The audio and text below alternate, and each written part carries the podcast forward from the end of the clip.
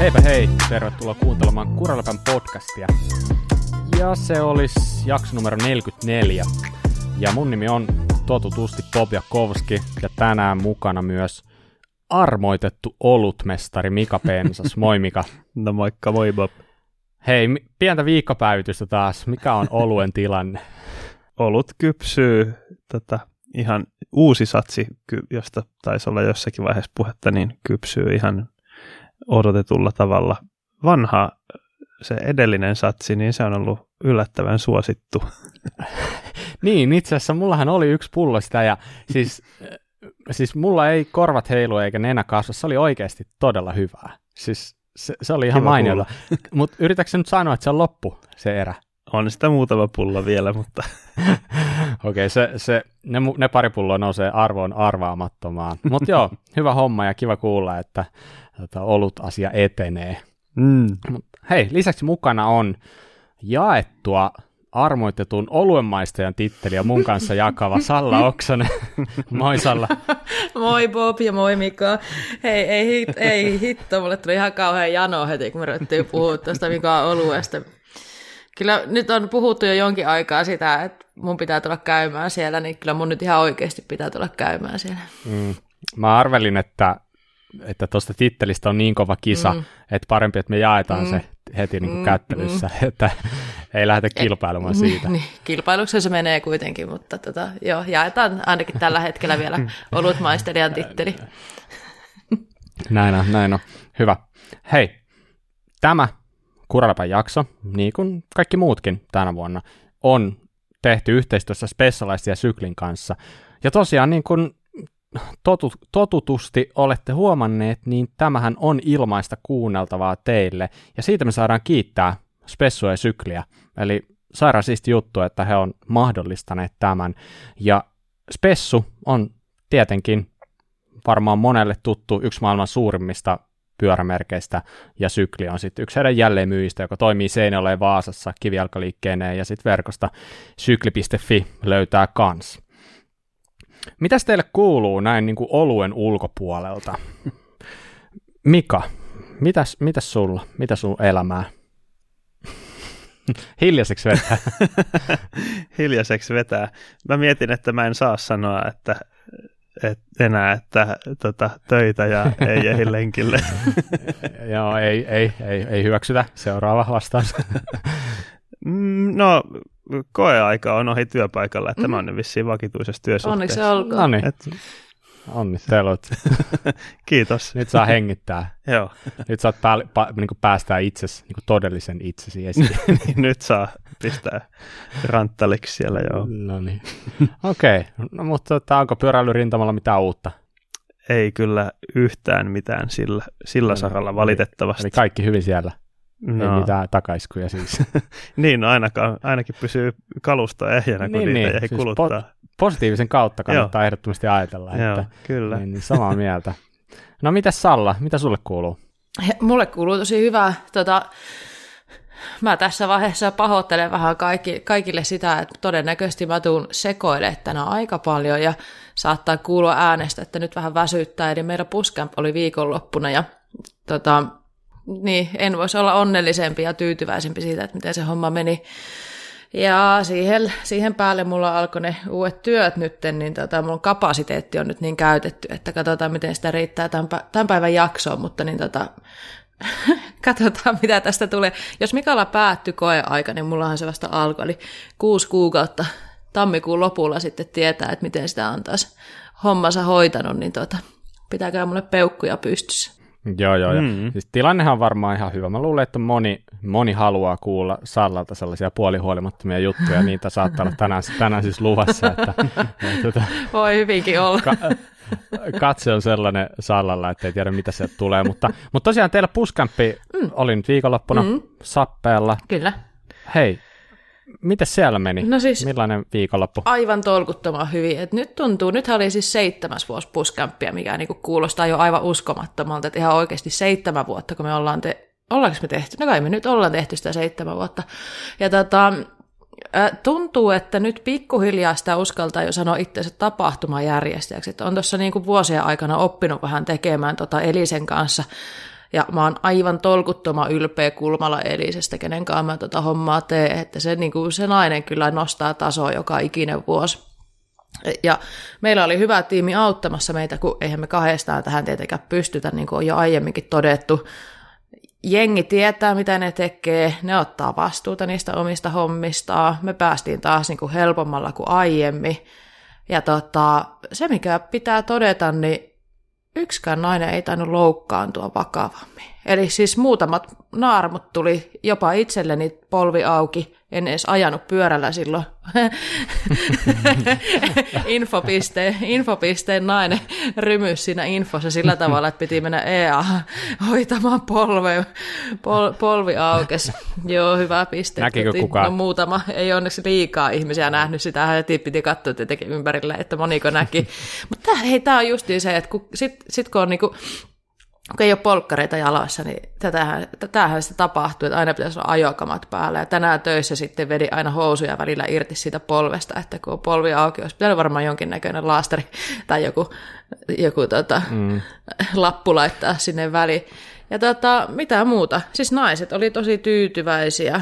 Se ilo ja onnellisuuden ja hymyjen ja onnistumisen määrä, niin sitä on niin huikea seurata, että muutaman kerran piti pienet itkut siellä itkeä ihan vaan, kun vitsi miten huikeeta, mimmit ajaa ihan täysillä ja coachit coachaa. Ja aika tuulinen viikonloppu Ai oli.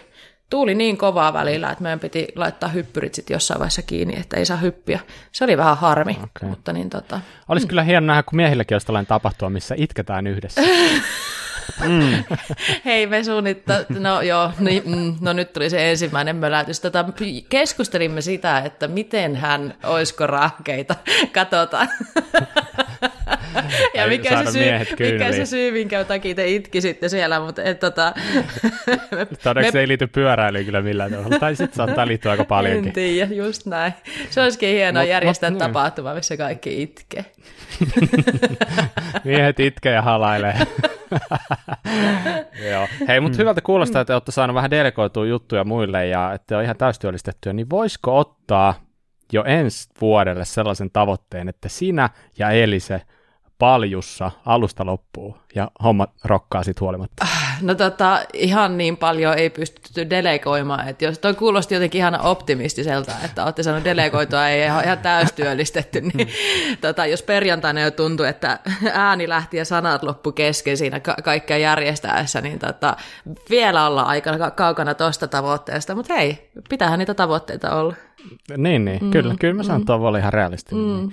Tota, mutta hei, näin niin kuin ihan vakavasti ottaen, niin, niin, niin teillä oli ilmeisesti siellä menoa ja meininkiä mm. ja jonkin verran oli jengiä. Mm.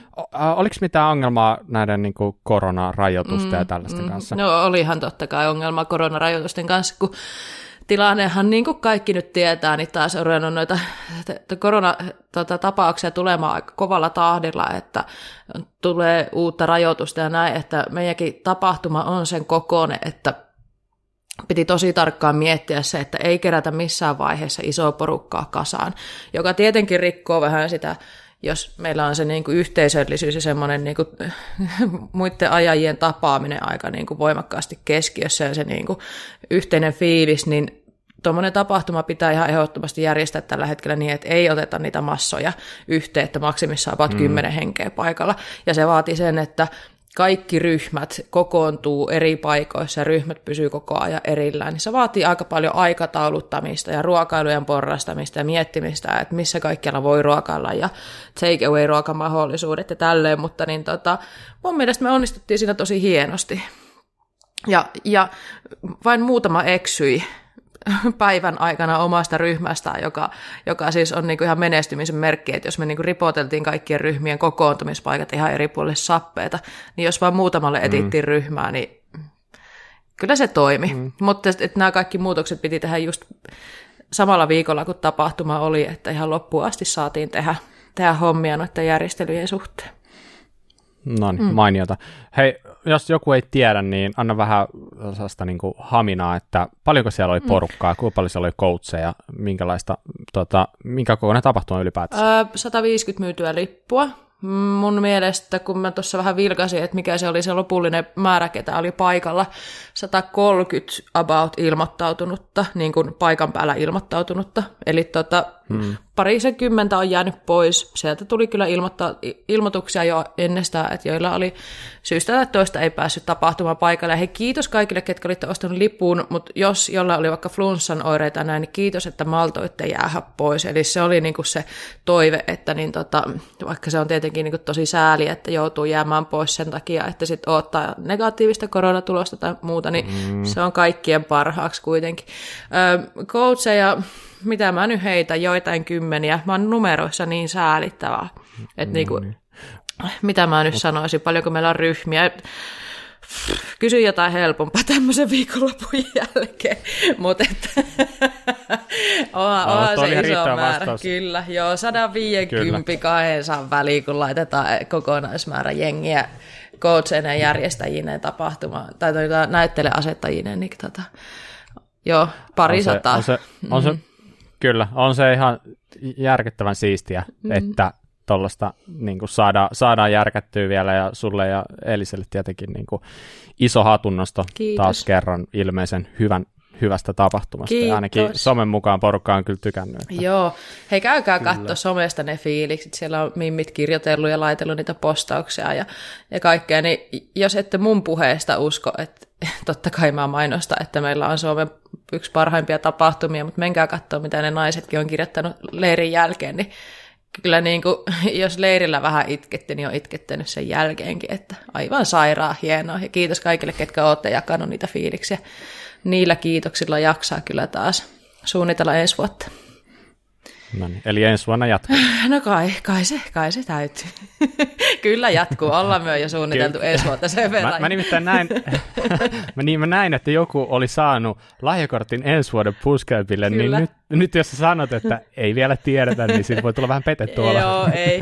Kyllä me, ne, se, muistaakseni kun mä olin se vierailijajakso vai missä, silloin kun mä olin vieraana, niin mä sanoin, että meillä on mm. joka vuosi se never again juttu, että ei, ei vitsi, ei enää no. tehdä tätä ikinä viime vuonna sitä me ei enää hoettu sitä, että ei vittiä enää ikinä, ja tänäkään vuonna ei tainnut tulla sanottua sitä, että eiköhän kahdeksas vuosi ainakin tulee vielä, niin jee. Yeah.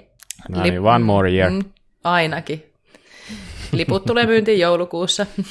No niin, ei muuta kuin vaan kärkyllä jo tässä vaiheessa. Ehdottomasti. Mm. Hieno. Tota, sitten oikeastaan voidaan siirtyäkin suoraan ihan uunituoreeseen pyörään. Nimittäin jo hyvän aikaa, erittäin pitkään tiisattu, tiisattu pyörä, jolla on ajettu jo ties mu- kuinka monessa kisassa, niin on nyt viimein julki, eli Pivotin Firebird. Ja kyseessä on siis Pivotin Enduro-pyörä, ja se on siis joustomatkaltaan edestä 170, takaa 165 joustava, ja siis 29. Ja on tosiaan ollut jo pitkään tosi suosittu pyörä ja hyvin menestyvä pyörä maailmalla. Ja meininki, meininki tuntuu jatkuvaa, että tälläkin hetkellä siellä silloin ajettu jo EVS-podiumia, muun muassa Morgan Charre naisissa on ollut varmaan pari-kolme kertaa sillä podiumilla, ja siellä se on podiumkuvissa se pyöräkin vilahdellut, että ei varmaan tullut tavallaan kellekään niin yllätyksenä. Mutta se, mikä varmaan ainakin mulle sellainen näkyvin ero aikaisempaan on nyt se, että siinä on iskari sijoiteltu silleen, että siihen mahtuu juomapullo mukaan. Se oli mun mielestä iso juttu. Onko se teille iso juttu? Mika, mitä sä oot mm. mieltä? Niin, se tavallaan juomapullo on niin pieni asia itsessään, että se tuntuu hölmöltä ajatella, että se on iso juttu jotenkin, mutta onhan se nyt sen pyöhän niin kuin käytännön käytön mm. niin kuin käyttöä ajatellen, niin onhan se nyt tosi tärkeää, että sinne juomapullo mahtuu. Mm. Niin, to, tosi hyvä pointti. tai niin. monelle.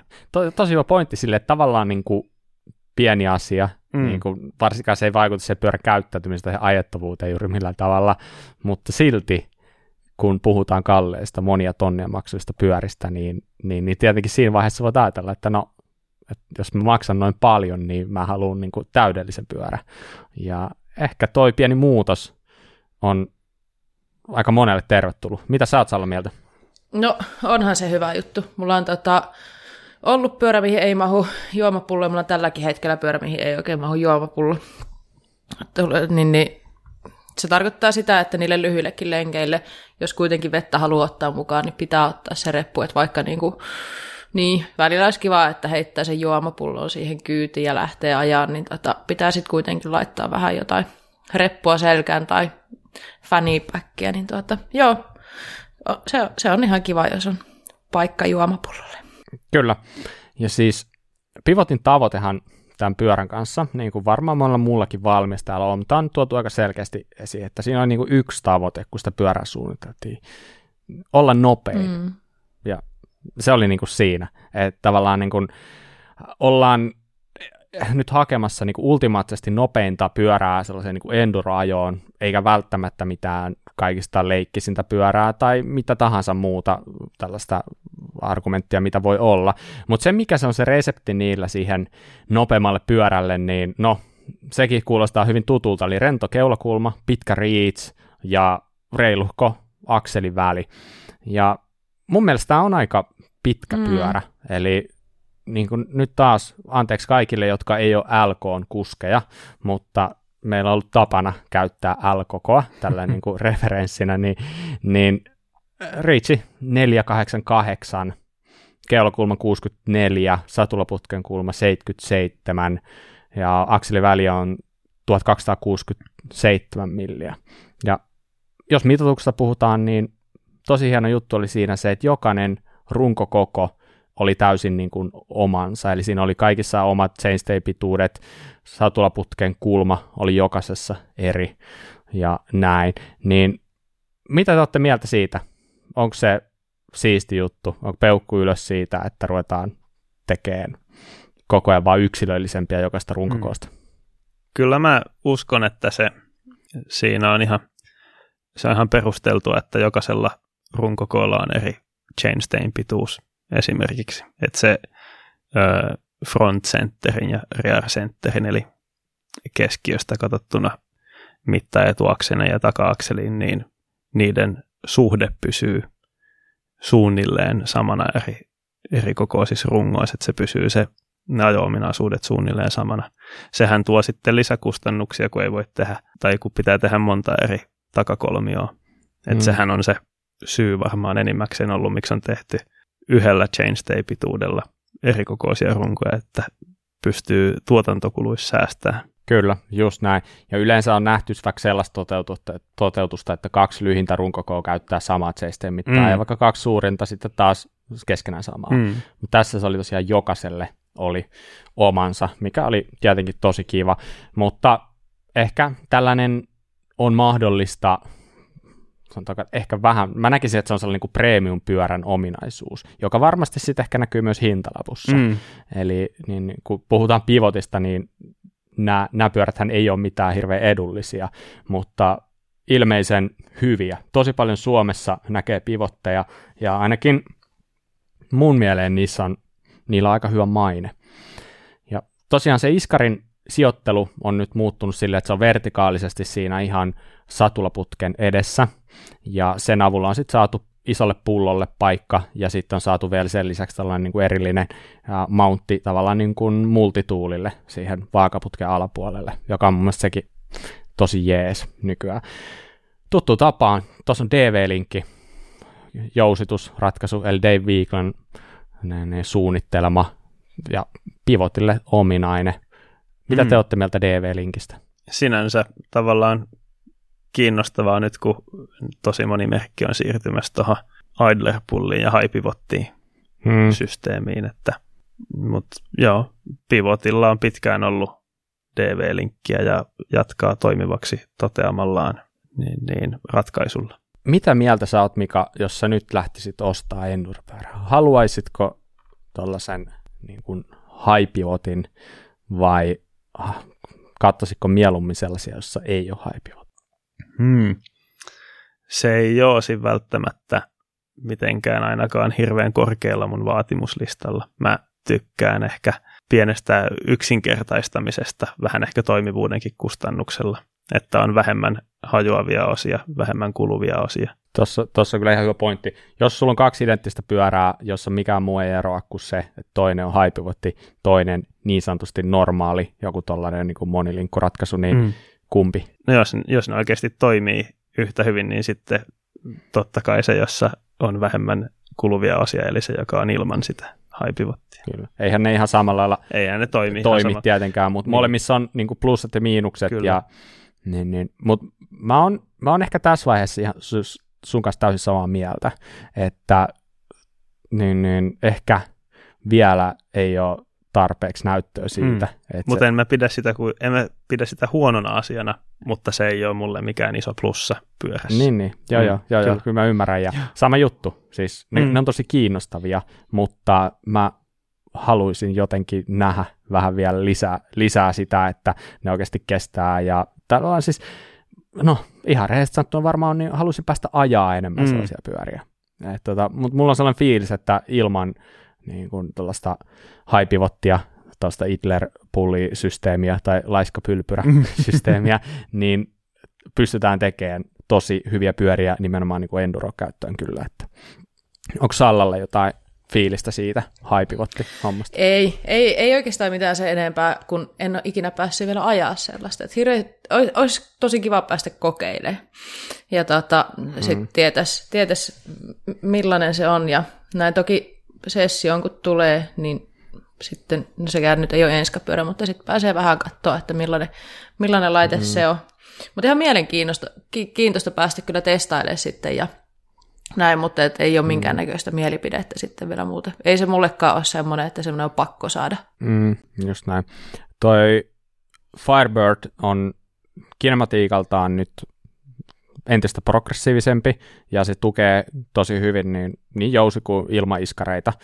Ja se on myös saatavilla Foxin Live Valve-systeemillä, joka siis kontrolloi sitä alustan iskuvaimennusta kompressioita automaattisesti niin kuin maastomuotojen mukaan. Mitäs mieltä tästä? Mm, pivotti on pitkään niin, niin tarjonnut sitä pyöriinsä siellä kalleimmissa high-end spekseis.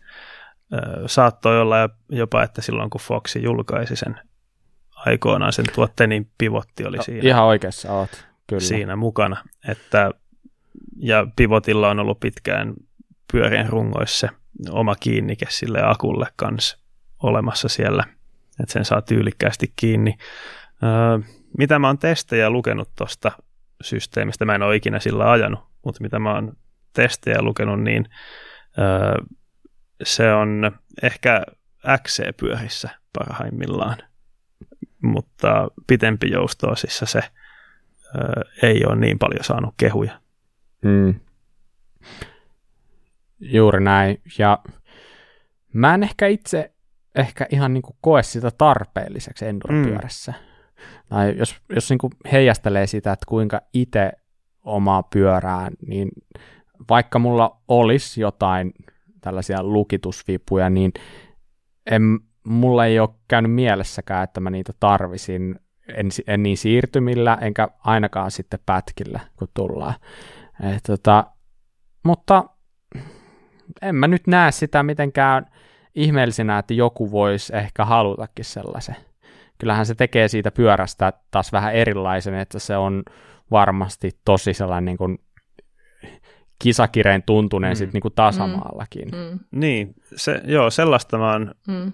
jostakin enduropyörästä, jostakin testistä aikoinaan lukenut, että se tuntuu ihan XC-pyörältä ylämäkeen mm. sillä lainvalvella, mutta sitten taas alamäessä niin se vähän toi herkkyys kärsi mm. iskuvaimennuksessa. Mä oon nopeita testannut parkkipaikalla pyörää, missä oli tollainen iskari, ja se oikeasti tuntui siinä, kun justiin niin testaili, että miltä se tuntuu, niin se oli tosi tehokas polkea, mutta en ole ikinä myöskään niin poluille päässyt, että miten se niin oikeasti sitten kunnon ajossa toimii se homma, niin en osaa sanoa. Mutta niin tota, tämä pyöräomistaja tietenkin kehui kampettaan aika paljon, mutta hän, hän vaikutti tosi tyytyväiseltä kyllä.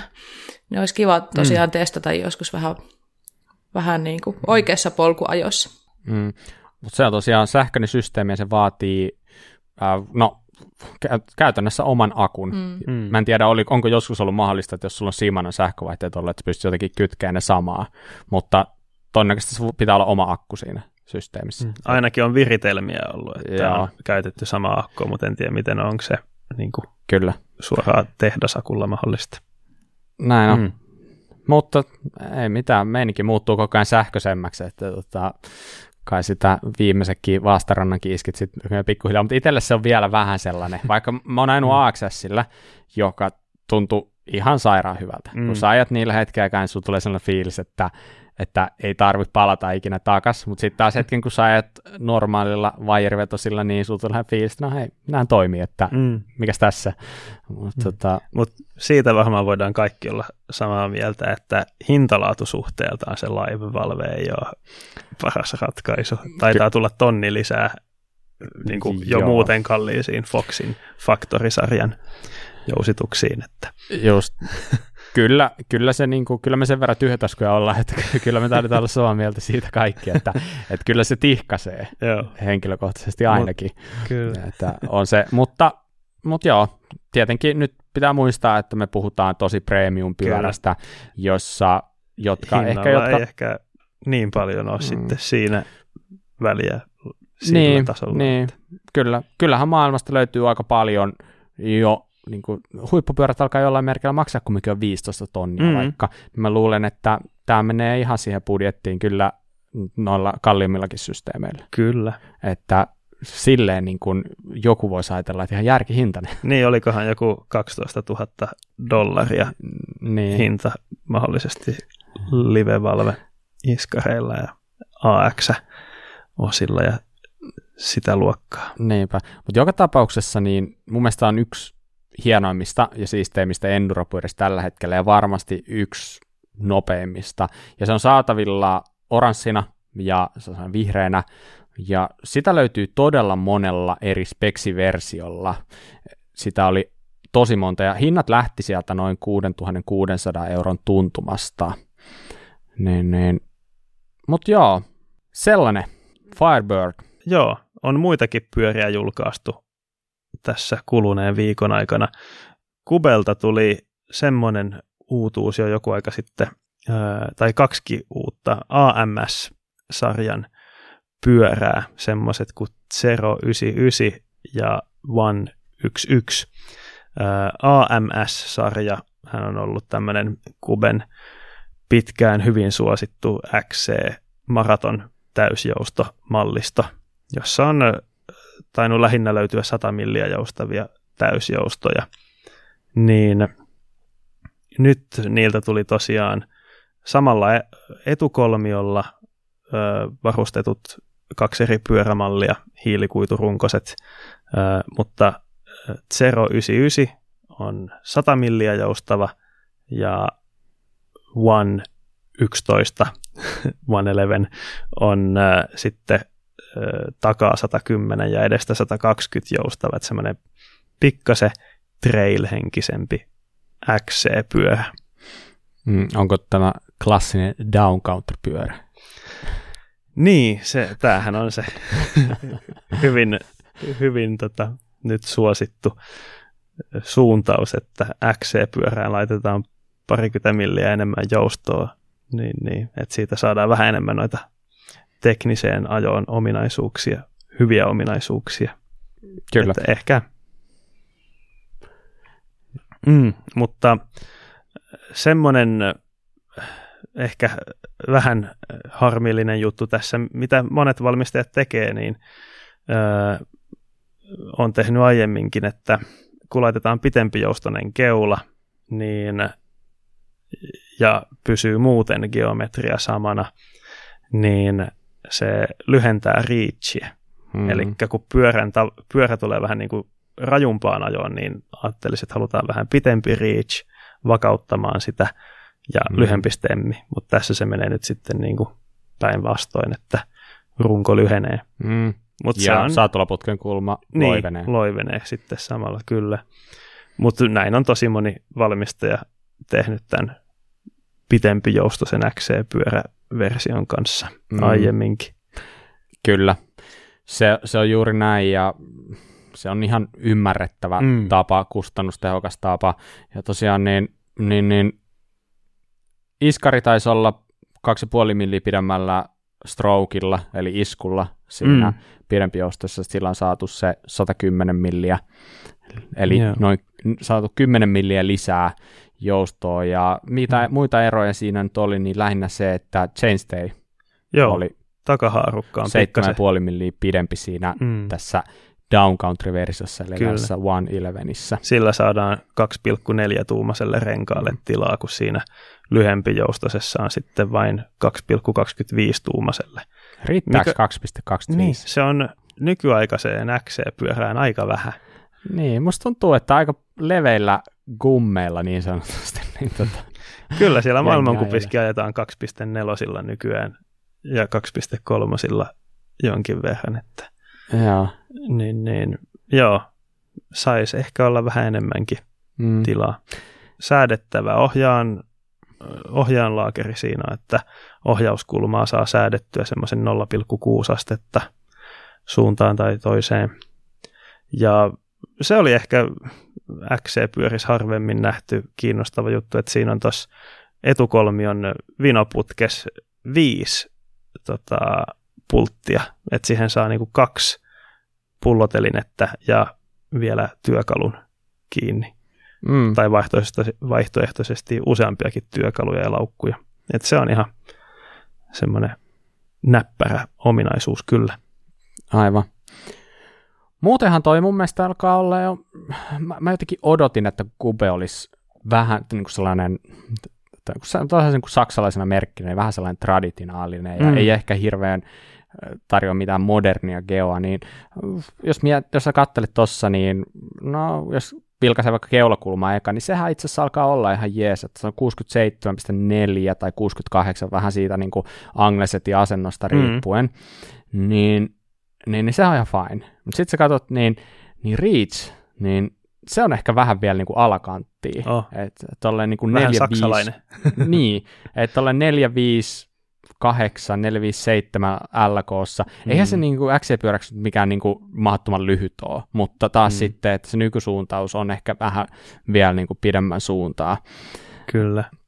Ja sitten ehkä tuo satulaputken kulma niin on edelleen, mutta meidän pitää muistaa, että tämä on XC-pyörä, tämä ei ole enduropyörä tai trailipyörä, ja kyllä se vaan niin kuin, niin, niin edelleen musta tuntuu, että ne kisakuskit tykkää ajaa ton tyylisellä hmm. geometrialla. Ja kyllä, kyllä se 100 milliä joustavissa pyörissä, niin 67,4 ohjauskulma on, mm, aika, se on aika loiva, että 120 millisellä keulalla se on sitten 66 mm. astetta jo.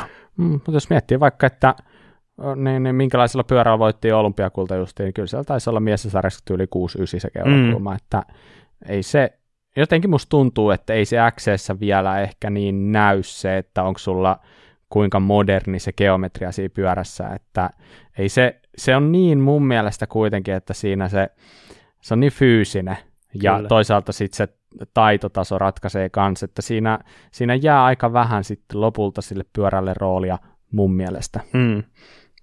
Tämä on tästä mutuilua. Joo, kyllä mä vähän on samaa mieltä siitä. Että... Mm. Mutta joo. Mm. Hinnat alkaen 3300 euroa, että GX-tason speksillä ja perusrokkarin tota, keulalla ja iskarilla, että ihan hintalaatusuhteeltaan asiallisia paketteja näyttäisi oleva. Joo, ehdottomasti ei ole kyllä ollenkaan pahoissa hinnoissa. Mutta joo, tämän lisäksi niin otetaan vielä kolmas pyöräuutinen putkeen, nimittäin tällaiselta pienehköltä hiilikuitukehien valmistajalta nimeltä We Are One Composites, tai onko se nyt pelkkä We Are One, niin heiltä tuli pyörä, tai tekivät pyörän rungon ja myyvät siis pyörää. Ja pyörän mallinimihän on tällainen kuin Arrival. Ja mun mielestä itse asiassa tosi mielenkiintoinen pyörä. Äh, ehkä vähän jännä lähtökohta, että joku pieni valmistaja jostain Kanadasta, mistä Kamloopsista, niin tuo tällaisen ja sitten se, näitä nyt tulee kun sieniä sateella pikku, pikkupajojen valmistaja pyöriä niin kuin Euroopastakin tosi paljon. Niin, mutta tämä jostain syystä niin kiinnitti mulla ainakin huomion. Ja tämä aikaisemmin on mun mielestä aika hyvän näköinen pyörä. Ja sitten tässä oli monta sellaista asiaa, mitkä jotenkin, niistä, mistä tuli vähän sellainen fiilis, että okei, että tämähän niin kuin kuulostaa ihan hyvältä jutulta. Ja uh, otetaan vaikka ensimmäisenä se, että kun tätä pyörää on suunniteltu, niin tämä on suunniteltu, tämän, no okei, mä sen verran paljastan tähän alkuun, että tämä on edestä 160 joustava, takaa 150. Eli puhutaan ehkä sellaisesta e- enduropyörästä, all mountain, kuka näitä enää näitä kategorioita tietää, nämä on niin hämärän peitossa. Mutta siis tämä on suunniteltu silleen, että tämä on suunniteltu 50-50, eli 50 pinnaa kautta 50 pinnaa niin kuin ala- ja ylämäkeen. Eli tässä on niin kuin ihan selkeästi nyt otettu se ylämäki-aspekti ihan tosissaan huomioon, vaikka jos sä katsot tuo pyörää, niin näyttää ihan täysveriseltä enduropyörältä. Mm. Eli tämä pyörä on nyt suunniteltu siten, että ei olekaan se pelkästään se alamäki ominaisuudet edellä, joka musta tuntuu, että on tällä hetkellä vähän sellainen trendi, että kaikesta, jopa niin kuin XC-pyöristäkin, yritetään tehdä vaan mahdollisimman hyviä alamäkipyöriä. Niin tämä on jopa tällainen ihan fressi uusi näkökulma tähän. Ja he itse puhuvat tällaisesta 90 prosentin säännöstä, mikä on heillä se tavoite. Eli se logiikka menee vähän silleen, että siellä VR1illa ajattelee, että mikään pyörä ei vaan voi olla niin sataprosenttisen hyvä kaikessa. Eli he eivät edes lähteneet tavoittelemaan sitä, vaan he lähtivät tavoittelemaan sitä, että he olisivat 90 prosentin, no nyt meni jotenkin hankalaksi tämä sanamuoto, mutta 90 prosenttisen hyviä, sovitaanko näin kaikessa. Eli 90 pinnaa on se, mitä ne tavoittelee, että, ja heillä ne, se niinku fokus on niinku alamäki, cross country, enduro. Aika silleen niin kuin, kuulostaa aika laajaskalta, että yksi pyörä, mm. ja sä tavallaan niin, kuin, niin sanotusti kohdannat sen noin isoon skaalaan, niin mitä te olette mieltä? Onko sellaista pyörää olemassa, millä on kiva ajaa DH, XT ja Enduroa? Mun pitää varmaan sanoa, että pakko olla, kun ei mulla ole tällä hetkellä oikeastaan muuta vaihtoehtoa luomu, luomu maastopyörissä, mutta niin tota, en mä nyt tiedä, meneekö se oikeasti niin, onko se nyt sitten niin kiva ajaa XCtä niin pitkäjoustoisella pyörän. En mä tiedä. Mitä mieltä te olette? Mm. Niin kyllä se, no jo, jos toi oikeasti on pirun hyvä XC-pyöränä, niin sittenhän se on hauska, mutta jotenkin vaikea uskoa tuollaisesta pitkäjoustoisesta aika pain, niin kuin, to, toki se on enduropyöräksi kevyt huippuspekseillä ja hiilikuiturungolla, mutta niin kuin XC-pyöräksi painava järeillä renkailla ja näin, niin ja paljon joustomatkaa, niin en usko, että se ihan yhtä hauska on kuin XC-pyörä, mutta ehkä se on sitten 90 prosenttisesti hauska. Mm. Mm. Ainakin se on rehellistä, että ei tämä nyt, ei tämä nyt ihan, ihan sata kautta sata pysty olemaan, mm. mutta niin, ei, niin, ei oikeasti mitään saumaa, että yksi pyörä pystyy olla niin kuin ihan paras kaikessa. Mm. No way.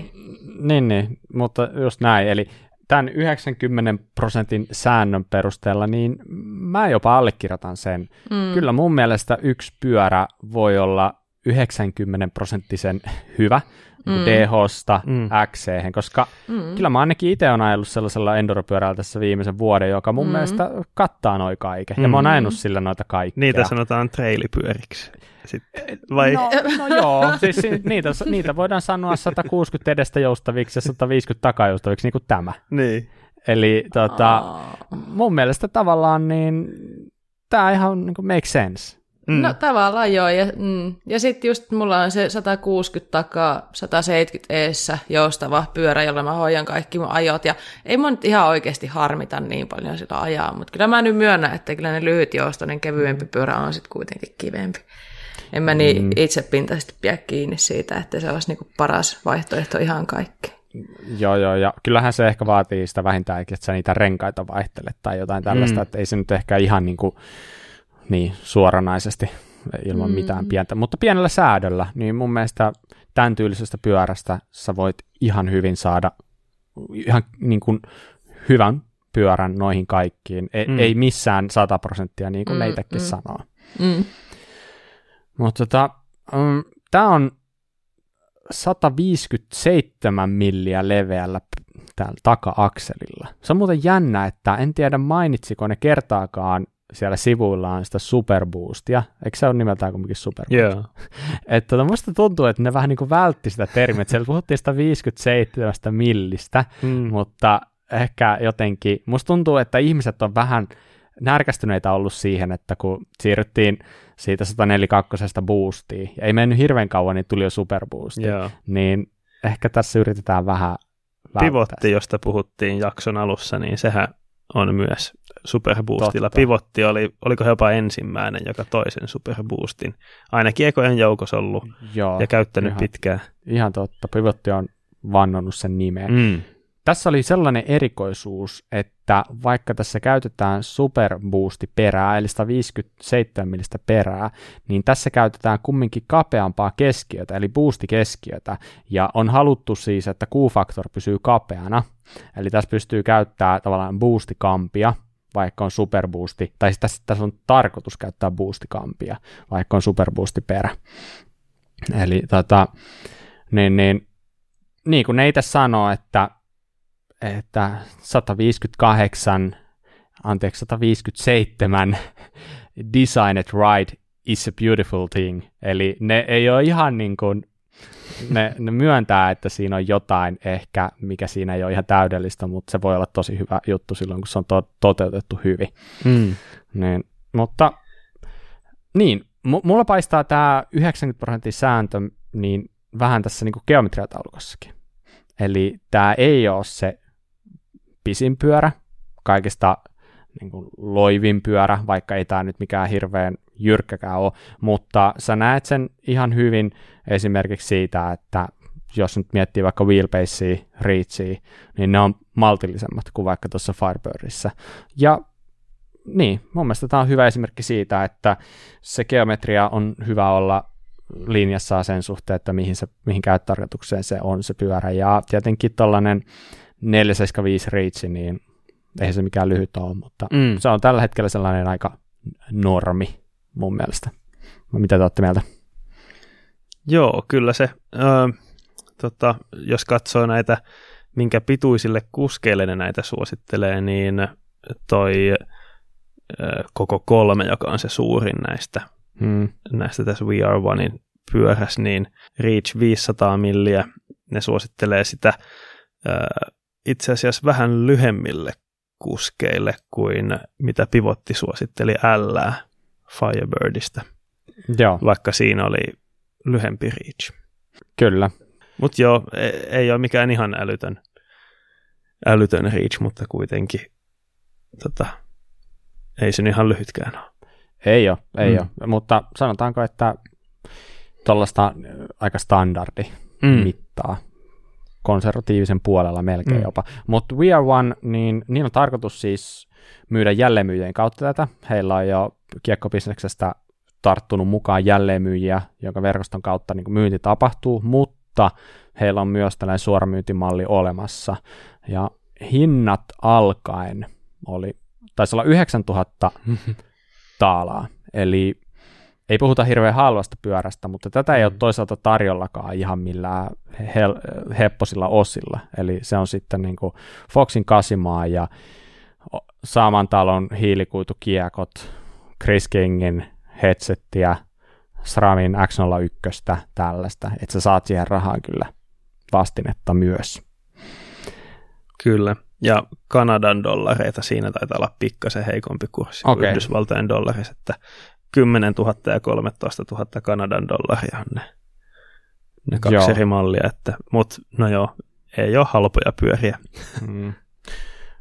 Yksi juttu, mikä, minkä mä haluan vielä nostaa tuosta esille, oli se, että siinä puhuttiin sivulla tällaisesta 500 mailin dietistä.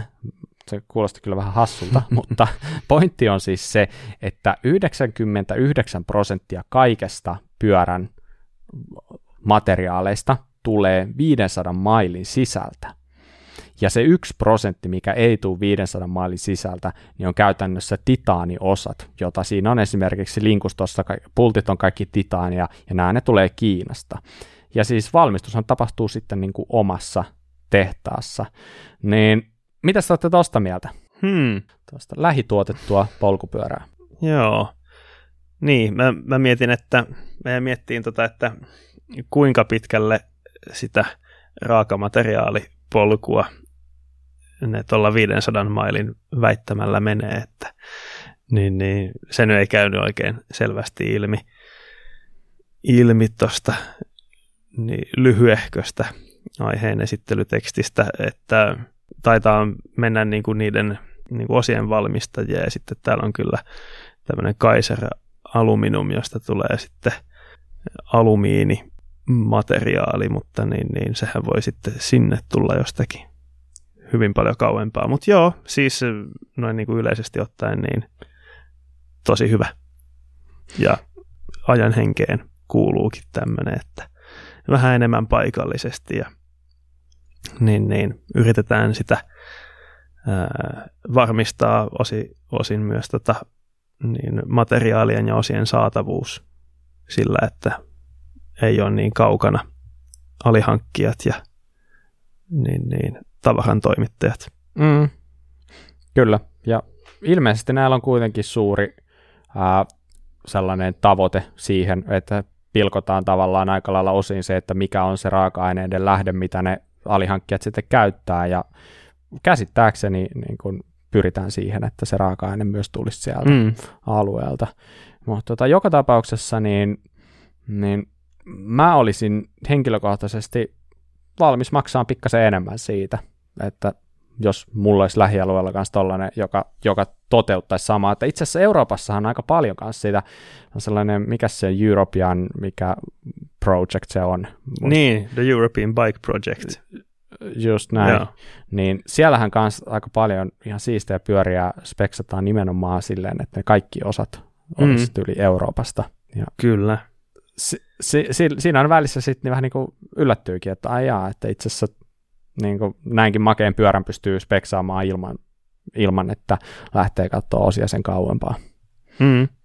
Mutta tota, tällä on eliikäinen takuu myös tällä, ja tota, väittäisin, että on aika laadukasta jälkeä, mitä We Are One valmistaa, ja mulla on sellainen käsitys, että ne kiekot, mitä ne on tehnyt, niin ne on ollut tosi hyvälaatuisia. Ainakin porukka on niistä tykännyt. Joo, sitten siirrytään seuraavaan uutiseen. Tota, aika tunnettu ja iso pyörävalmistaja YT on myyty sijoitusyhtiölle. Mitä se tarkoittaa, Bob? Joo, eli tällainen ranskalaislähtöinen, itse asiassa yksi Euroopan suurimmista sijoitusyhtiöistä, tällainen kuin Ardian, oliko aikaisempaa nimeltään joku AXA, joku tällainen, mutta Ardian tällä hetkellä, niin on tosiaan ostanut niin kuin suurimman osan näistä YT-osakkeista, ja en mä tiedä, siis tosiaan, niin kuin me muistetaan, niin viime syksynähän tuli se uutinen siitä, että YTlle vaihtui toimitusjohtaja. Ja se mm, oli sinne toi... tuli Amazonilta joku kokenut Just kaveri. Tämä, kyllä, tämä Sam, Sam Nichols. Niin ehkä tämä, mä luulen, että tämä kaikki on ollut tietyllä lailla niin kuin tarkoituksenmukaista. YT on varmasti tietyllä lailla ehkä tavoitellut tätä tilannetta, että kun aika on valmis siihen, niin tästä otetaan niin sanotusti rahat pois tästä hommasta, tai ainakin mm. ne, jotka on ollut perusteena. Se on ihan normaalia toimintaa. Että tälle. Niin nyt tosiaan niin on tullut tämä sijoitusyhtiö mukaan tähän, ja, ja tota, mutta tätähän on tapahtunut pyöräily tai pyörämerkelle aika paljon aikaisemminkin. Että mulla tulee heti mieleen esimerkiksi Santa Cruz, mm. joka myytiin tässä muutamia vuosia sitten. Ja tota, GT on tainnut olla useammallakin yrityksellä omistuksessa Kyllä. on myös ison firman alaisena. Canyonista puhuttiin joku aika sitten, sekin vaihtoi omistaja. No niin, sieltä Kyllä. nyt alkaa tippua. uh, tuleeko teille jotain niin kuin huolia tai toiveita tai jotain mieleen tällaisista, kun tällainen tapahtuu? No Mika, mitä mm. sä oot mieltä? Niin, no kyllä. Mä uskon, että se voi olla hyvä asia, että kuitenkin, niin kuin, jos mietitään noin niin kuin yleisesti yrityksenä, YT on varmasti aika pieni, vaikka se olisi pyöräbisneksessä mm. isohko tai tunnettu yritys. Niin ei niillä hirveästi työntekijöitäkään, taida olla muutamia kymmeniä, että sen koko luokan firmasta kyse. Niin, niin kyllä semmoinen iso sijoitusyhtiö voi kontakteillaan, verkostollaan ja osaamisellaan, jos ne panostaa siihen, niin kehittää varmasti bisnestä. Ja nyt ehkä on, on semmoista trendiä ollut, ollut tässä viimeisen vuoden aikana, että kun koronapandemian aikana ihmiset on paljon pyöräillyt ja halunnut hankkia pyöriä, niin tässä nähdään tässä alas potentiaalia, mm. kehityspotentiaalia noissa sijoitusyhtiöissäkin sitten. Joo, just näin. Alkanut kiinnostamaan enemmän. Mm. Ehdottomasti.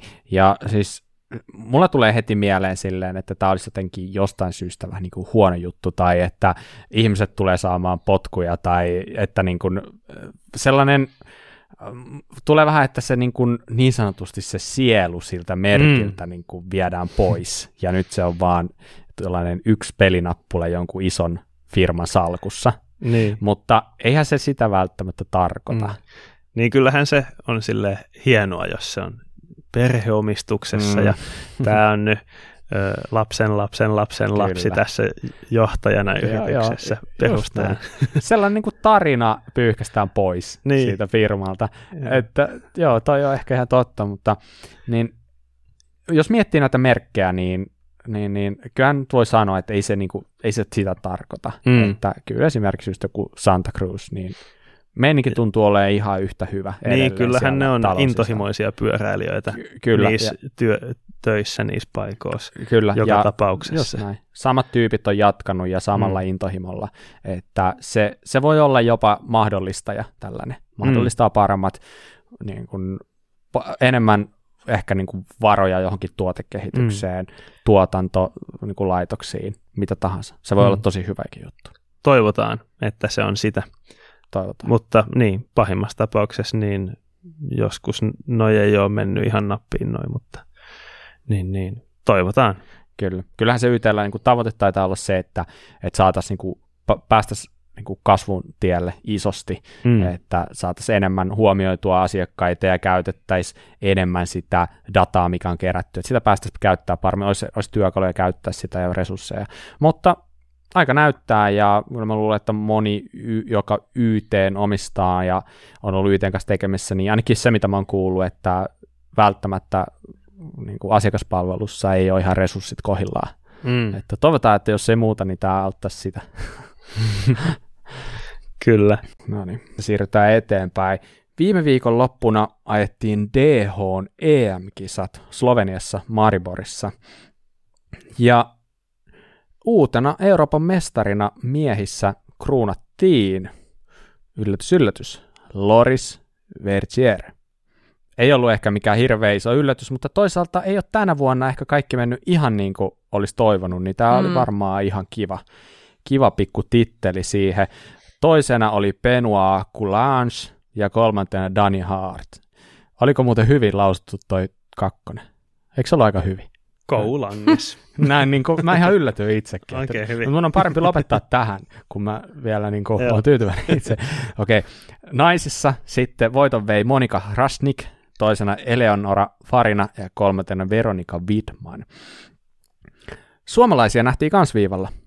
Onni Rainio miehissä siellä 19, Petteri Leivo 62, Tuukka Westerholm 74. Nostetaan myös U17-sarjassa Samu Kauppinen 9. Nyt on pakko palata vähän tuohon Onni Rainion 19, 19 sijaan. Uh, on mun mielestä tosi kova suoritus. Ja, ja siis tämä niin nostaa vielä se, että Onni on ajanut koko kauden ihan sairaan kovaa että kun sä oot katsonut tuloksia vaikka sieltä IXS-kapista, mitä se on ajanut, niin on tullut aina sellainen fiilis, että okei, no onpa sillä mennyt hyvin, että vähän sellainen, että no koska se palaa sieltä tasolleen takaisin. Sitten se on vaan niin kuin kisasta toiseen pärjännyt silleen, että niin kuin oikeasti nyt ymmärtää, että se, se poika tai miehen alku, mm. ja mies, se, sehän on ihan niin kuin, täysikäinen ilmeisesti jo, niin ajaa oikeasti sairaan kovaa. Ja mm. siis mä oon todella iloinen tästä. Et siellä, on, niin kuin, siellä on tosi kovia nimiä, tosi kovia tiimikuskeja pitkin Eurooppaa, jotka on jäänyt onnin taakse. Ja nyt kun tietää, että tämä ei ole onnilla mikään niin kuin onnenkantamoinen, vaikka onni onkin nimi, niin tämä on oikeasti nyt niin kuin, onnin taso on tuolla. Ja mun mielestä se taso on sellainen, että se pitäisi olla maailmankapissa mukana kanssa. Että mm. noilla suorituksilla niin voi ajaa jo oikein niin kuin, rintarottingilla siellä. Hei, mitä, te, mitä mieltä te olette ylipäätänsä EM-kisoista näissä niin kuin maastopyöräilylajeissa? Hmm. Niiden arvostus, tai ainakin mun mielikuva on, että niiden arvostus ei ole ihan hirveän kovalla tasolla, että no osittain ehkä siksi, kun televisiointi on vähän huonompaa, se jo Red Bulli kisoja yleensä ja Red Bullin lähettämiä kisoja ja, ja, ja näin. Ja sitten se, niin, en tiedä, sekä XC että DH, niin tällainen mielikuva mulla vähän on, että hmm.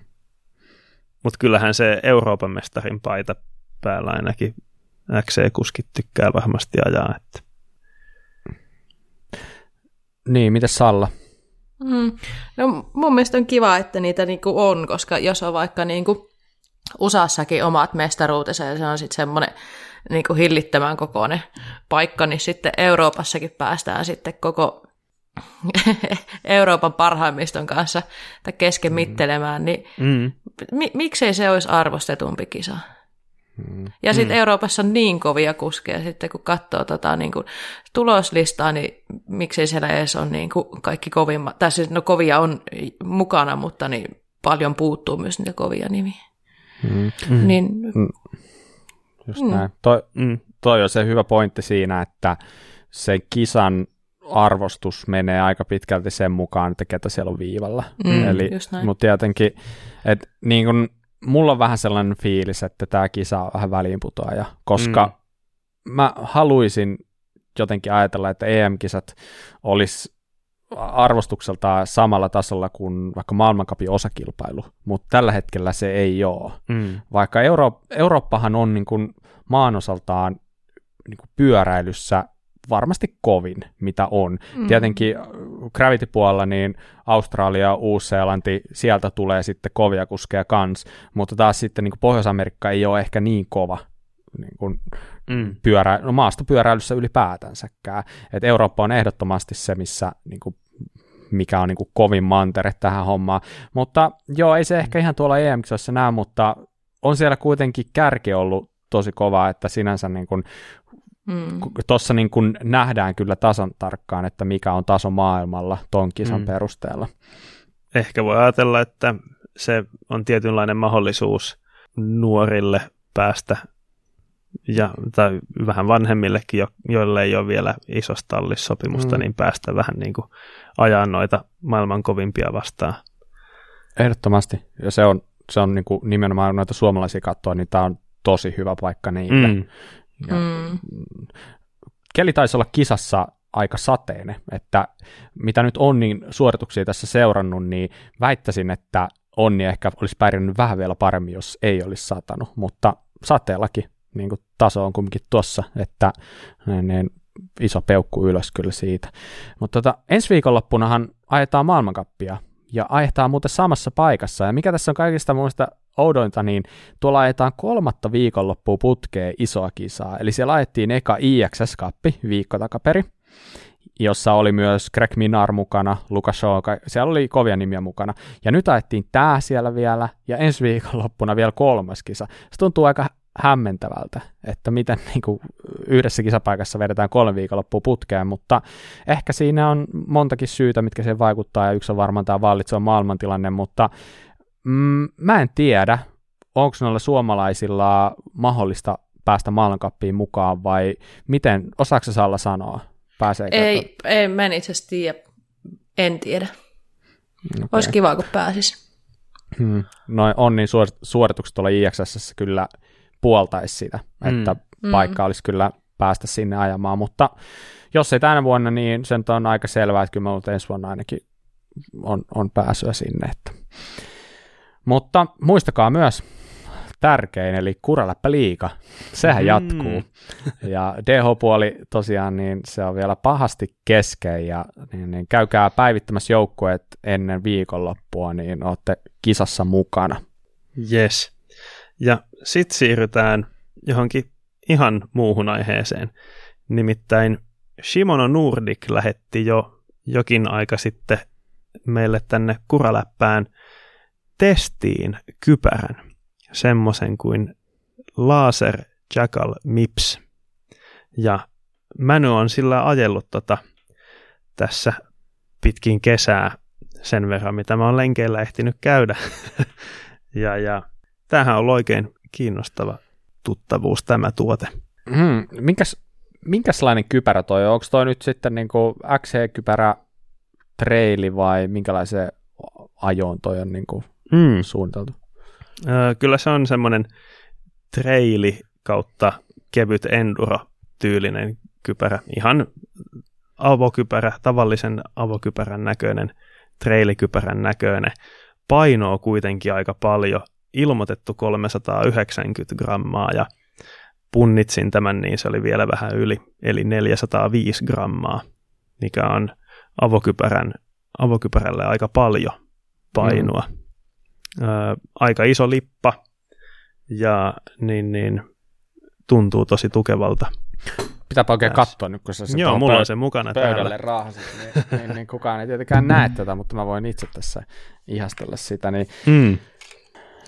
Joo, ö, ehkä yksi parhaista ominaisuuksista näin mulle tuossa kypärässä oli, että sitä kiristysmekanismia takaraivosta pystyy säätämään tosi paljon pystysuunnassa.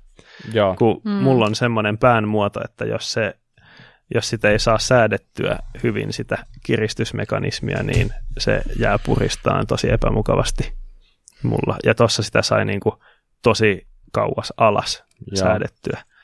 Et se antaa semmoisen, se tuntuu niinku tosi tukevalta päässä. Mm. mulla on muuten ihan sama, että aina kypärät mä säädän niin alas sieltä takaa kuin vaan mahdollista. Mm. Ja tämä itse asiassa on ensimmäinen kypärä ikinä mulla, missä ei tarvinnut säätää niin alas kuin Ah, okei. Okay. voi, että siihen, siinä jäi vielä jonkin verran säätövaraa mullakin siinä, että tosi kiva juttu se. Öö, voi myös ajaa tota, gogleilla, siinä on noin tuommoiset kitkaa parantavat kumiosat takaosassa ja, ja lipan saa silleen hyvin ylös, että siihen saa ne goglet siihen niin kypärän etuosan nostettua pois silmiltä kans halutessa.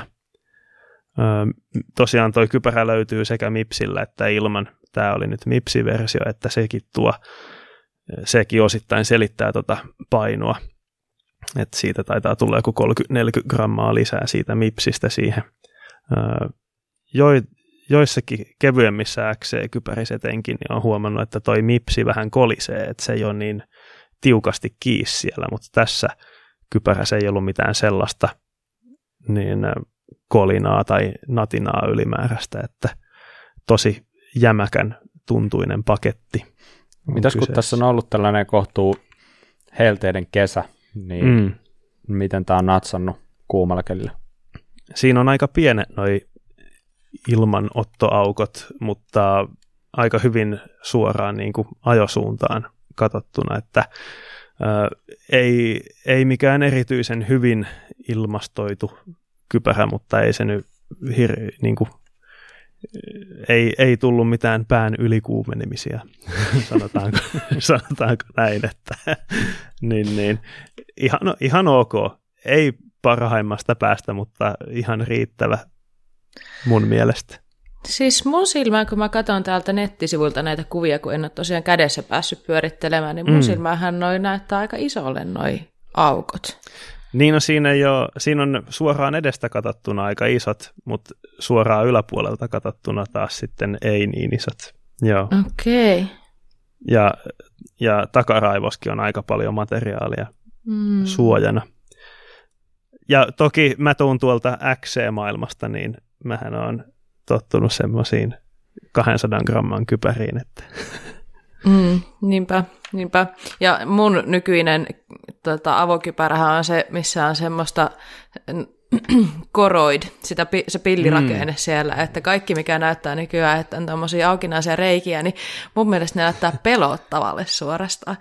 Niin, niin, tota, et, niin niinku, et mikä, mikä tikku menee ensimmäisenä sinne tai, tai mikä orava tonne hyppää, mutta niin tota, joo, mm. mun silmän noin näyttää isolle kuitenkin noin aukot. Joo, kyllä.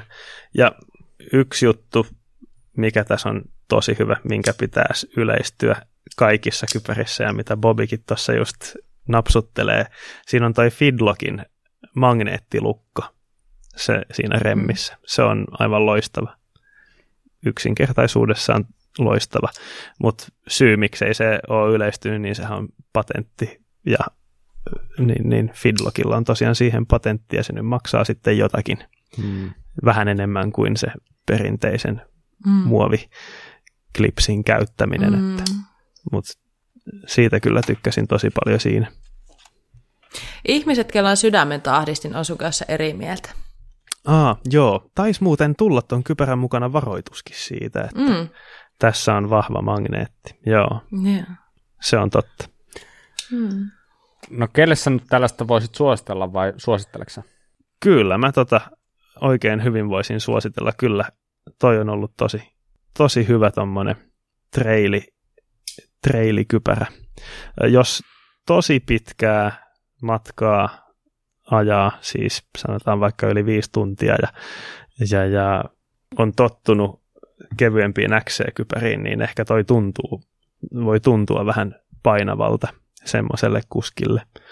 Mutta tuntuu ainakin käteen siltä, että se myös suojaa paljon paremmin kuin semmoinen parin sadan gramman XC-kypärä. Että Kyllä. Mm. Oikein asiallinen. Sitten siinä tuli mukana pienenä bonuksena semmoinen action-kamera GoPro-kiinnike, jonka saa, joka istuu sopivasti siihen yhteen sen kypärän päällä olevaan tuommoiseen ilmanottoaukkoon kans. Mm, mun mielestä sitä ei saanut silleen tosi tukevasti, niin tukevasti kuin mä olisin halunnut kiinni noilla tuollaisilla tarraremmeillä. Että siihen jää ihan pieni vapaa semmoinen liike, vaikka sen laittaisi tosi tiukasti kiinni, mutta niin ei, ei kolissu tai mitenkään näkynyt erityisen huonona kuvanlaatuna, kun testasin vähän kameralla sitä. Ja aika hyvin keskellä siinä päällä, että painopiste on hyvä. Semmoinen. All right. Mm. Se on ollut ihan merkittävää muista huomata, että kuinka tavallaan ne laserin kypärät on nyt vähän nostanut päätään sen jälkeen, kun Simano osti laserin ja tälleen, että niin, niin etenkin tää Suomessakin niitä näkee kyllä koko ajan enemmän ja mm. enemmän, että alkaa olla tuttu merkki yhdelle toiselle. Ja tota, itse en ole koskaan laserikypärällä ajanut, mutta mutta omalla pojallani on sellainen, että se niin kuin luotto löytyy onneksi sen verran. No niin. eikö, se ole, eikö se ole jo niin kuin aika iso Joo, merkki siitä? Kyllä. Että, tota, oma, oma pää se on ihan sama, mitä siinä on, mutta lasten pää se pitää olla kuosissa. Just näin. niin, niin. Mutta joo, siis hyvältähän toi vaikuttaa, mutta mitä itsekin, mitäs toi koot meni? Toi oli joku mediumi. Äh, siinä on S, M ja L koot. Tämä on medium koko, joka meillä oli testis ja se on 55-59 senttiselle päälle. Mun mm. pää on noin 58 ja se oli niin kuin sanoisin melkein täydellisen kokoinen mun päähän. Sen verran mä itse kommentoin, mulla on kanssa kuin 58 tällaista, niin se ei mahtunut mun päähän, että et, tota, mm-hmm. kannattaa eikä ehkä kannata ihan niin kuin suoraan luottaa niihin, että tota, niin, niin joko mulla on väärin mitattu pää tai sitten vaan se on sen muotoinen, että se ei vaan niin kuin, Kai se mm. pää voi olla, jos se on 5, 8 tai 5, 9, niin kai se päämuoto siinä vain kun alkaa merkata aika paljon, kun ollaan siinä niin rajoilla. Niin, kyllä. Kyllä, niin, kyllä. Että mulla kokeilemalla. Kans, mm, mulla on myös semmoinen pää varmaan, että se ei ihan mene aina niihin kypäriin, mikä se koko taulukon mukaan pitäisi ottaa. Että kyllä kypärä on niin, niin semmoinen henkilökohtainen juttu, että en uskaltaisi kypärää ostaa sovittamatta, varsinkaan mm. jos ei ole palautusoikeutta. Niin, niin. Hmm, aina joo. kannattaa sovittaa kypärä. Hyvä, mutta hei, mennäänkö vielä y- yhteen ilouutiseen?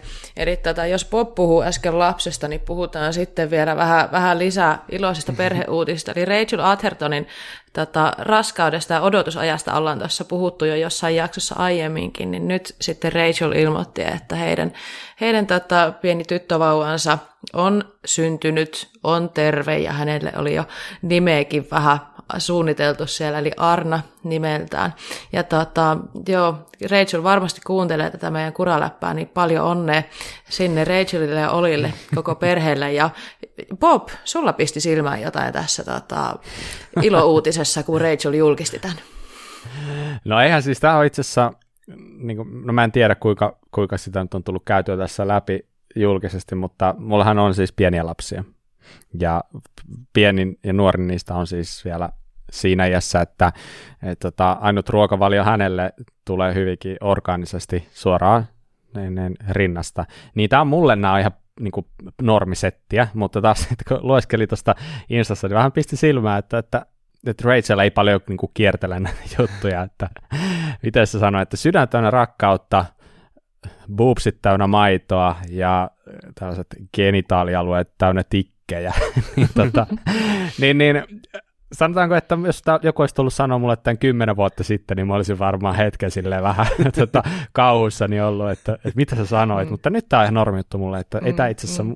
mulle silleen, mutta pisti silmään, että mm. iso peukku siitä, että asiasta puhutaan asioiden oikealla nimellä. Mm.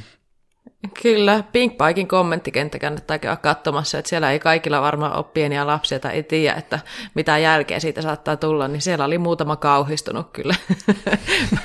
ei, takuu, takuu varmaan laatui Pink Paikin kommenteissa, että niin tota, joo, ei kaikki ei ole tottuneet noin suoraan puheeseen.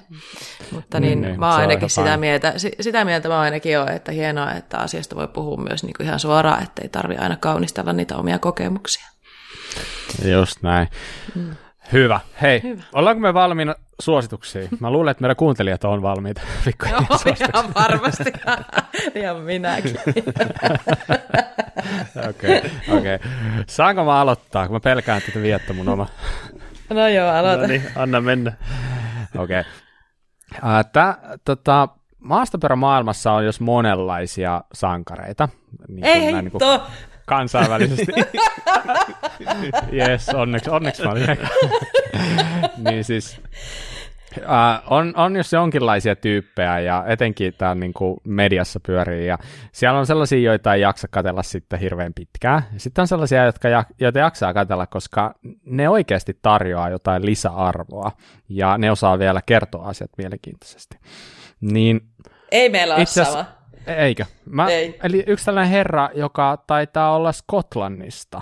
Mm. Oliko Skotlannista? On. No, Iso-Britanniasta kuitenkin. On Eli tällainen kohtu, kohtuullisen niin, niin, pitkä poika nimeltä Ben Cutrow.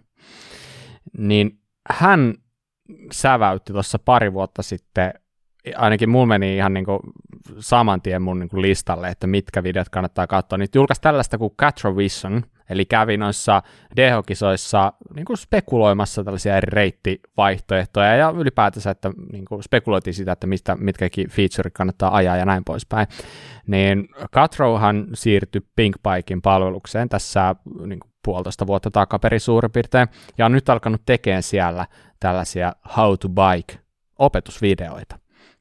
Kuulostaa nyt vähän siltä, että joku ajatella, että okei, no ne on nähty, YouTube on täynnä how to-tyyppisiä pyöräilyopasvideoita, niin tämä on nyt niin kuin mun mielestä niin kuin ihan eri levelillä. Ne on oikeasti tosi hyviä, se osaa keskittyä oleelliseen, ja mä mm. sanoisin, että niitä katsomalla sä oikeasti hoksaat jotain.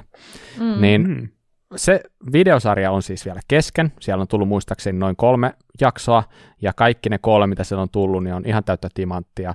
Niin linkataan niistä joku jakso tähän, niin sä löydät varmaan sen aluvulla ne muutkin, mutta äh, antakaa mahdollisuus, vaikka teistä tuntuukin, että olette täydellisiä kuskeja, niin kuin me kaikki, niin Catrolla on varmasti jotain antaa sulle. Se on, hän on siis toiminut niin kuin maastopyöräily teknisenä valmentajana jo niin kuin monia vuosia sen mm, rinnalla, että on mm. itse ajanut kilpaa ja ajaa vieläkin kilpaa, että on oikeasti tosi kova mm. kuski. Mm. Eikö sulla Salla ollut tämä sama? Ei ollut, mutta itse nyt kun mä kuuntelin tota, niin mä, mä kyllä komppaan ihan täysin sua. Mm. Eli käykää kattoo, on todella hyvin kerrottu ne vinkit. Mukava kuunnella, miellyttävä ääni kyllä. ja mukava katellakin. Mutta tota... Mut hei, mulla on toinen tyyppi. Et niinku mä luulin, että meillä on sama, kun ja. Bob aloitti vähän tolle, että monenlaisia tyyppejä, ja sitten mä ootin, että missä vaiheessa päästään siihen kylähulluuteen. Eli hei, mulla on Suomesta nytten mun synnyinkaupungista Kuopiosta aivan äärettömän mielenkiintoinen tyyppi, jonka Instagramin mä haluan teille vinkata. Ja mä oon sitä mieltä, että me tullaan hänen kanssaan varmaan joskus vielä tekemään kuraläppäjaksokin tiedoksi Mikalle ja Bobille. Mutta hei, mm-hmm. ä, ottakaa semmoinen instatili haltuun kuin pakkopolke. Eli siellä on tämmöinen pakkopolke Tepi, eh, Teppo Laurio, joka tota, polkee ihan tolkuttomia määriä pyörää, maantiepyörää, maastopyörää, fiksiä, mitä ikinä, kuhan polkee, koska on pakko. Ja nyt minkä takia tämä on nyt tota, taas kiinnostavaa, niin Tepi kävi nyt vi- viime viikonlopun aikana tahkolla suorittamassa oman tämmöisen Everesting-haasteensa. Ja tota, jos Everesting ei tosiaan ollut kaikille tuttu, niin sehän on se tavoite, että yhtä paljon nousumetriä, mitä Mount Everestissä on, ja Tepi pisti vähän vielä, vielä enemmän. Eli virallinen Everesting on 8848 metriä, niin Tepi on sitten polkenut 9001 metriä, koska miksi ei. Ja tota, hmm jos olette tahkolla käyneet ikinä tahko MTP ajamassa tai tahkolla ylipäätään, niin teille saattaa El Grande nousu olla tuttu. Olette ehkä itse polkeneet sitä tai olette kuulleet siitä, että se on aika raastava nousu, niin Tepi hoiti tämän Everestingin tuossa tota, El Grande nousussa ja sitten alamäet tuli sitten pitkin paikparkkipaanaa alas, eli siellä Tahkolla on tämmöinen Panama ja Easy Rider-pätkä, niin yllättäen kyllä, niin jossain vaiheessa, kun mä seurasin Tepi Instastoria, niin hän oli sitä mieltä, että alamäessä rupesi sakkaamaan pahemmin sitten.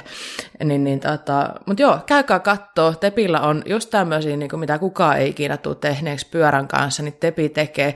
Hänellä on ihana koira, jonka nimi on Kisu, ja tota, aivan loistotyyppi muutenkin, niin ottakaa haltuun, ja mä luulen, että tuutte kuulemaan Tepistä myöhemmin vielä lisää. Terkkuja Tepolle. Oot mun idoli. Terkkuja täältä kanssa. Kyllä. Tosi hyvä suositus. yes. No niin, mun tämän viikon suositus taas sitten on, se ei ole mikään henkilö, mutta se on nettisivu, jota mä oon, mä tässä mietin, mä oon vähintään kymmeniä, todennäköisesti satoja kertoja suositellut tätä nettisivua ihmisille ja se on semmoinen kuin si.shimano.com. Ja jos sulla on mitä tahansa Shimanon pyörän osia, niin sieltä löytyy räjäytyskuvat ja kaikki varaosien tota, osanumerot ja mitä osia on saatavilla varaosana. Et jos on jotakin Shimanoa, mitä pitää huoltaa, niin sieltä löytyy vastaukset yleensä. Ja sitten voi mennä kyselen joltakin liikkeeltä, joka myy Shimanoa, että onko tätä saatavilla. Ja myös niin kuin ihan osien huoltoa ajatellen, niin ennen kuin alkaa purkaamaan, niin voi sieltä katsoa, mitä sieltä on tulos vastaan sieltä sisältä. Tosi kätevä sivu. Kaikilla merkeillä ja tuotteilla pitäisi olla tällaiset räjäytyskuvat nähty. Kyllä. Elämä olisi helpompaa. Mm. Yes. Hyvä. Siinä oli meidän suositukset tällä kertaa. Tässä oli meidän jakso tällä kertaa. Jos et vielä seuraa meitä Instassa, niin otappa tili haltuun. Nimi on Kuraläppä. Jos sulla on jotain asiaa meille, mailata meille, voit osoitteeseen kuraläppämedia at gmail.com. Hmm. Tähän ei varmaan ole hirveästi lisättävää, vai mitä olette mieltä? Hmm. Eipä tällä kertaa. Ei, ei, ei yhtään. Tällä kertaa näin ja palataan taas ensi viikolla asiaan ja kuulemisiin siihen. Kyllä. Kuulemisiin. Moi moi. Moi moi. Kiitos, moi moi.